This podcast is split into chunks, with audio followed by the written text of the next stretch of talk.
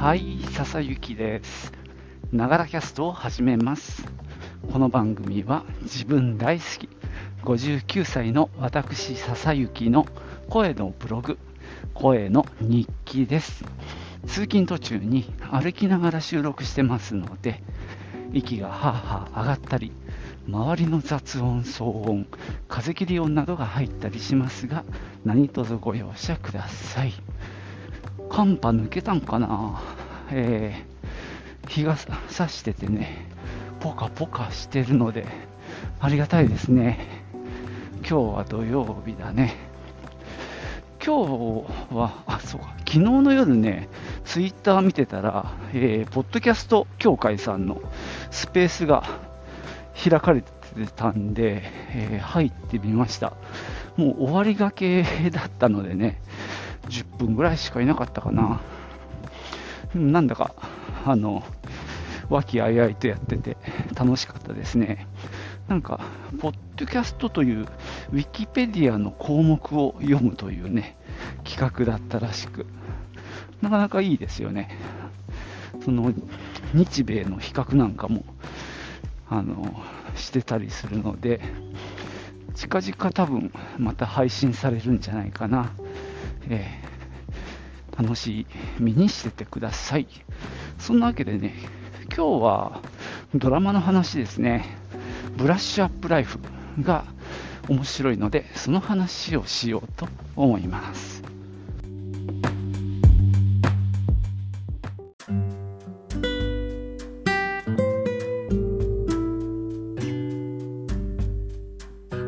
えーと、日曜日の夜にやってるので、もう3回ぐらいやったかな。僕も途中から見始めました。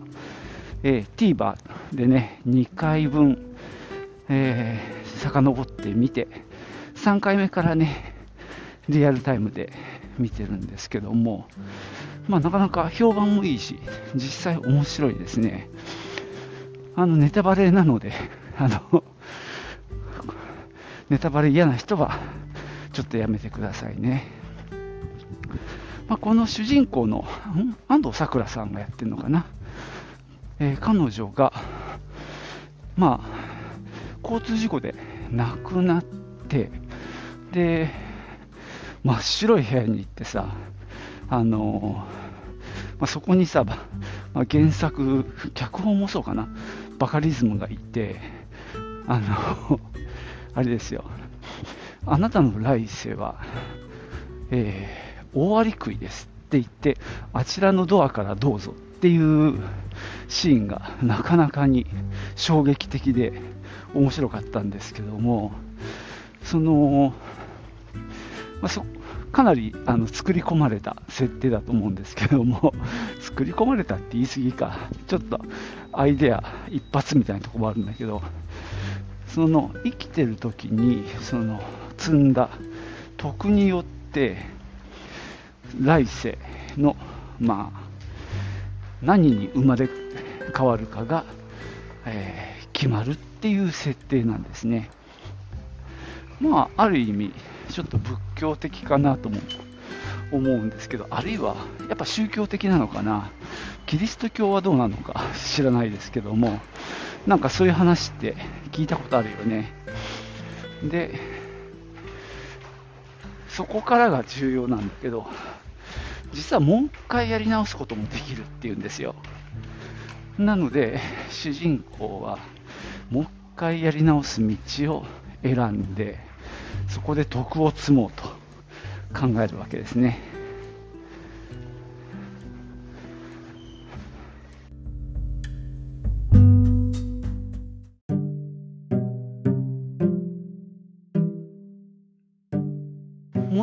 ね、このブラッシュアップライフ、えーっと、ゆとたわでね、結構熱く語られていたっていうのが、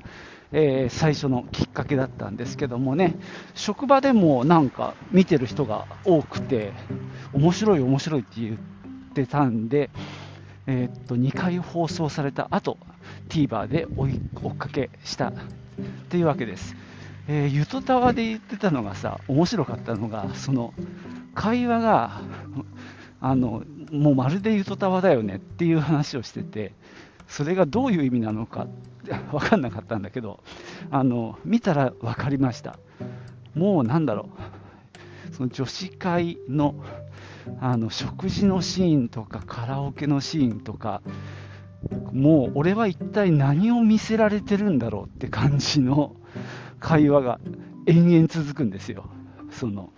昔の話とか、そのね、あれ、あの2人がもう離婚しただとかね、もう音楽の夢を諦めたとかですね、いろんな話を永遠してるんだよね。で、ただそれが、あの、後になっていくと、そのエピソードが実は重要な、まあ、いわゆる伏線、よくさ、伏線回収ってみんな言いたがるけどさ、俺あんまりなんか最近、へきへきとしてんだけど、なんだかなって思うんだけどさ、あの、いいじゃん、回収しなくたってっていう気持ちもあって。ただ、えーと、このドラマではそこで話していた会話がやっぱり大きな実は鍵になってるっていう面白さがありますね。で、えっと、主人公のその、まあ、安藤サクラがやってる子はあの大割り食いになるのは嫌だっていうことで、まあ、もう一度自分の人生をやり直すっていう道を選んで2周目の人生に入っていくんだよね。この辺りから非常に面白くなっていきます。あのー、面白いのはその赤ちゃんとして生まれるんだけどすでに意識は大人であの継続してるのね。だからもうすぐにでも喋れるんだけどとりあえず喋らないようにしてあの要はバレないようにするみたいなエピソードが結構満載。で、なんだろう、保育園時代、もしくは幼稚園時代に、友達のパパが、あの、先生と不倫しちゃって、で、そこの友達が引っ越してっちゃうみたいな話を、あの、大人だった彼女は知ってるので、それを、あの、その不倫を防ぐんだよね。非常にこの辺りは面白いエピソードですね。こんな感じでね、あの、結果を知ってることで、彼女はそこをそうさせまいと阻止するみたいな物語になっていって、そこにね、なんか面白みがめちゃくちゃ加わってますね。で、最新回ではね、なんと、また亡くなってしまうっていうね、あの、3週目の人生をやるっていう話なんで、俺もね、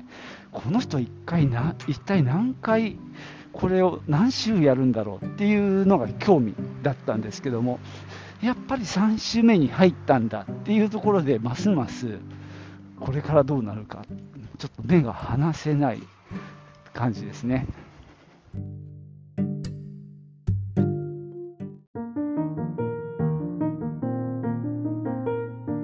2週目の人生っていうことで、また赤ちゃんとして生まれてやり直すんだけど、その前の記憶を持ったままなんですよね。で、急に喋ったりするとね、あの、おかしな話になるし、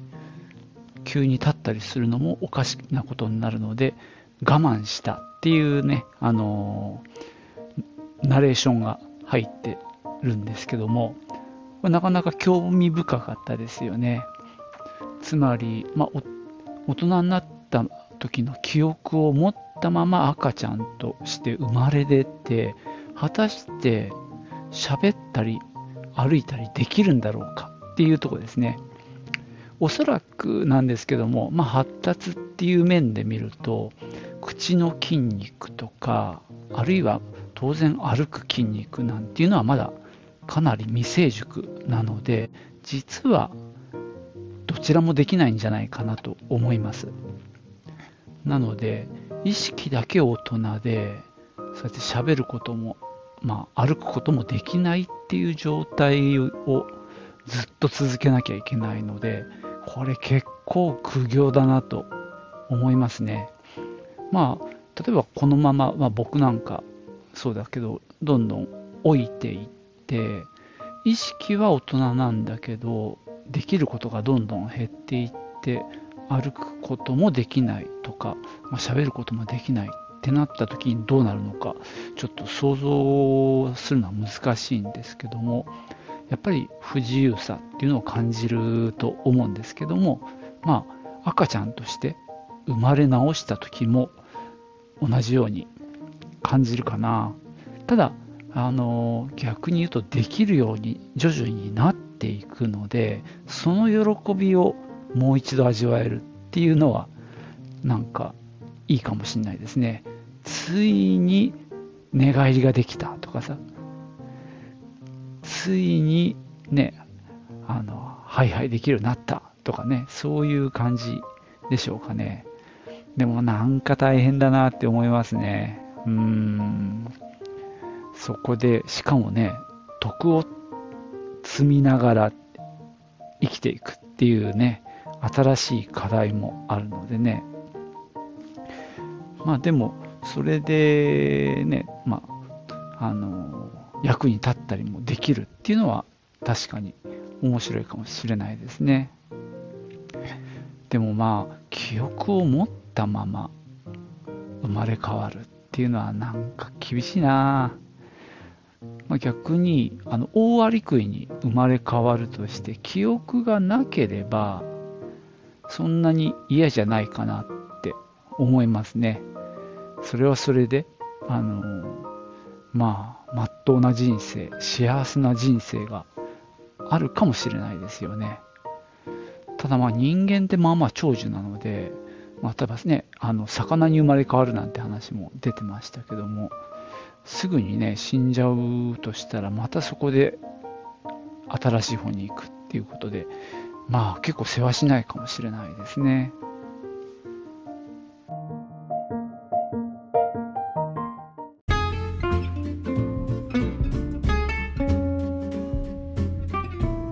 はい。そんなわけでね、今日はドラマブラッシュアップライフについて、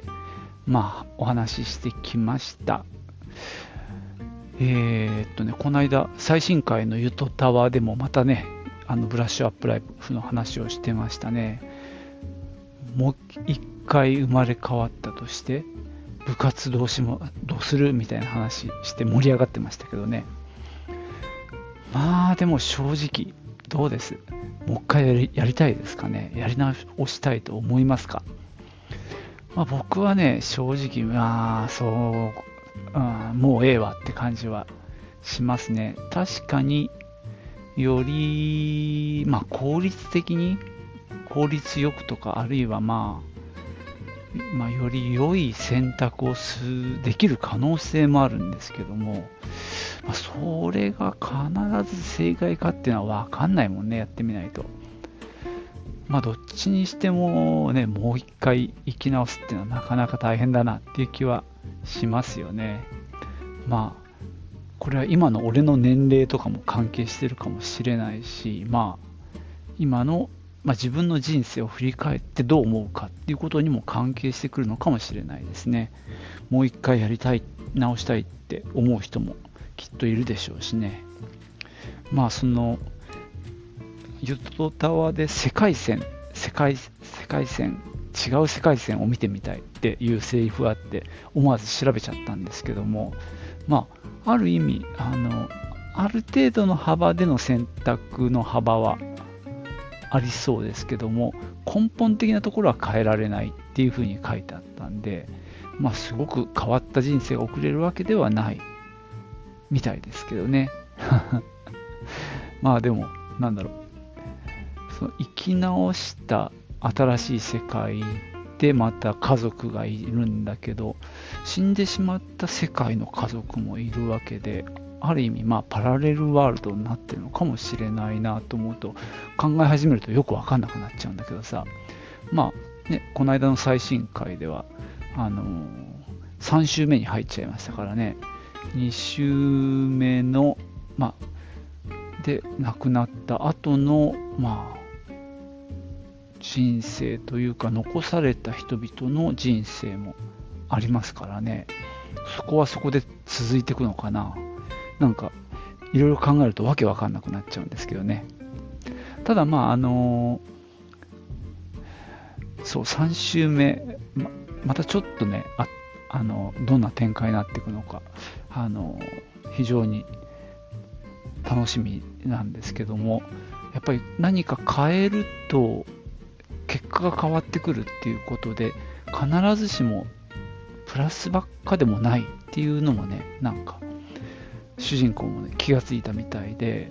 あのなんだっけミュージシャン目指していく男の子をカラオケ卒業あ二十歳の成人式の時のカラオケで止めようとするけどやっぱ止めなかったことで結局彼はミュージシャン諦めて最終的に今は幸せっていうふうになってるっていうのがねなんかあのそれを確認して彼女も満足してましたけど、うん、やっぱそういうことも言えるよなと思いますね。まあ、なんだかよくわかんない感想になっちゃいました。じゃあ今日はこの辺にしようと思います。最後までお聴きいただきましてありがとうございました。ではまたね。チュース